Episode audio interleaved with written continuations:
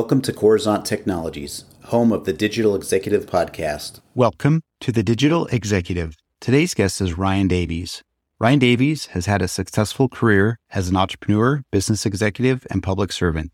Prior to joining CancerVax, Ryan co-founded several biotech companies and technologies, including a nitric oxide topical wound care product, a medical device company, drug delivery system, and an antibiotic development company. Ryan served as CEO of Curza, a small molecule therapeutics company focused on developing new antibiotics also serving as Senior Vice President at Clark Capital Partners, a private growth equity investment firm, also co founder of a software e commerce company called Found.com, which was acquired, and co founder of software company O2 Blue, which was also acquired.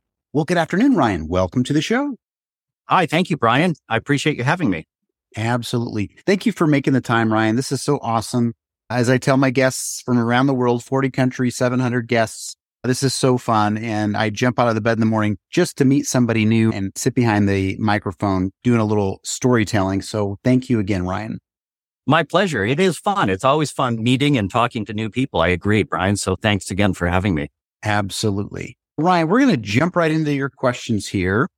We want to talk to you about your career, investor relations. You're a partner, a serial yeah. entrepreneur, which is really cool. You were a senior executive. Now you're the CEO of CancerVax. Could you share with our audience the secret to your career growth and what inspires you? Well, yeah, great. No, all good questions. And I have my, it really kind of starts back with my grandfather. My grandfather was an immigrant from the country of Wales. His father, so my great grandfather was unfortunately killed in the coal mines of Wales. And when my grandfather was 15 years old, he immigrated to the United States and he, along with his mother, and two siblings. And, and they worked and worked and worked. And it, it was interesting, Brian, because all of the whole family decided that every, the mother and the three siblings all had to work and they collected their money, put it into a jar. And they said, we could only send one person to college.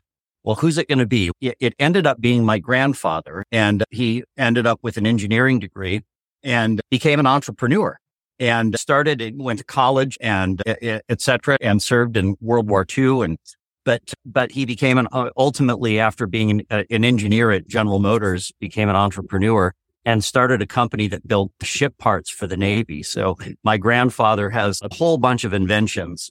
If you've ever been on a boat or a yacht and flushed the toilet, the mechanism that allows that toilet to flush is my grandfather's invention. He built the the elevator shafts for aircraft carriers that are still used today, et cetera, et cetera. So it's kind of in my DNA, Brian.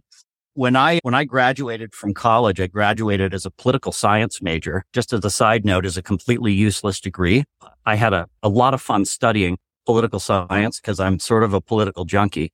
But, but I went and got a, my first job in about two years out of college, decided to start a company. And that's where it really began it's been my DNA. I started two software companies and sold them and then started a renewable energy company and sold it and, and then ended up in, in the venture capital space. And as a venture capitalist, we licensed and invested in a little technology out of a university, uh, a well-known university. And, and I stepped in as sort of an interim CEO just because I started and run and grown businesses in my past. And what I didn't understand is that I would sit in that seat for another seven plus years as the CEO of a biotech company. And what I learned was that I absolutely fell in love with the world of science and with the biotech space. And since serving as CEO for that company, it's a company called Curza, C-U-R-Z-A. We developed new antibiotics and, and since founding and serving as CEO of that company, I've started two med device companies and am now the CEO of CancerVax. And so that's kind of a, a circuitous way of getting to where I am today. That's awesome. And I appreciate the story. Everybody loves a good story and the fact that it all started back in Wales, what, about three generations ago. So I appreciate you sharing that and what you've done to date. So thanks again, Ryan. Ryan, your company is leveraging cutting edge bioengineering and molecular technologies in order to develop a breakthrough universal cancer vaccine. Can you walk us through your latest developments and what that potentially you bet. Yeah, you bet. And one, one of the things, Brian, that I learned as I started back in my first, the first biotech company that I worked for is, you know, we all hear stories of and news stories of why do drugs cost so much money? And as I started getting into the biotech space, I started to really understand. Typically it takes one and a half to two billion dollars and 10 to 12 years to make a drug. And 80% of those drugs fail. So 20% of them make it to market. And as again, with my entrepreneur hat on, looking at the cost of starting a business, I recognized that I can go raise 15, 20 million dollars. And all that's going to buy me is a laboratory with a bunch of equipment and some smart people. But, but I'm starting at zero. $20 million in, I'm starting at zero. And I throw that number out a, a, little bit, you know, it could be 10 million, it could be 30 million. And so w- what I discovered is some of the smartest people that I've known are those who work for major universities and research institutions and academia. And with CancerVax, we're fortunate to, to, to be working with UCLA, one of the top cancer research institutes in the world. Now, if the university that already has enormous amounts of money that's come in, so they have all the equipment and all the laboratories, they've got brilliant scientists. And so the business model that I've employed in the past and we're doing again at CancerVax is we find really good ideas. We partner with academic and research institutions who are very good at what they do. And then we become essentially the business arm, the business development arm and oversee the science and the research. So, so that's what we're doing at CancerVax. Thank you. I appreciate you sharing. I know there's a lot that goes into it as far as, like you said, just to get set up and you're still at zero. Those are one of the hardest businesses to get off the ground. You obviously need some great investors or obviously had some success in your previous entrepreneurial companies. Thank you, Ryan. Ryan, just the next question here. We uh, are a tech podcast platform. We do focus on emerging technologies. I'm a technologist by trade. And we don't put our guests on the spot, but we do like to ask them if they're maybe leveraging some of this new and emerging tech in their business. And if you're not, hey, share something that you are using today that you might consider something cool. So new technology is absolutely part of what we do. And what, one of the things that is emerging in the biotech space that, that actually, that we use at CancerVax and that also makes me quite excited is artificial intelligence. And so there's a lot that we know about drug development. And, and we really are fellow travelers, all of us in the biotech community, right?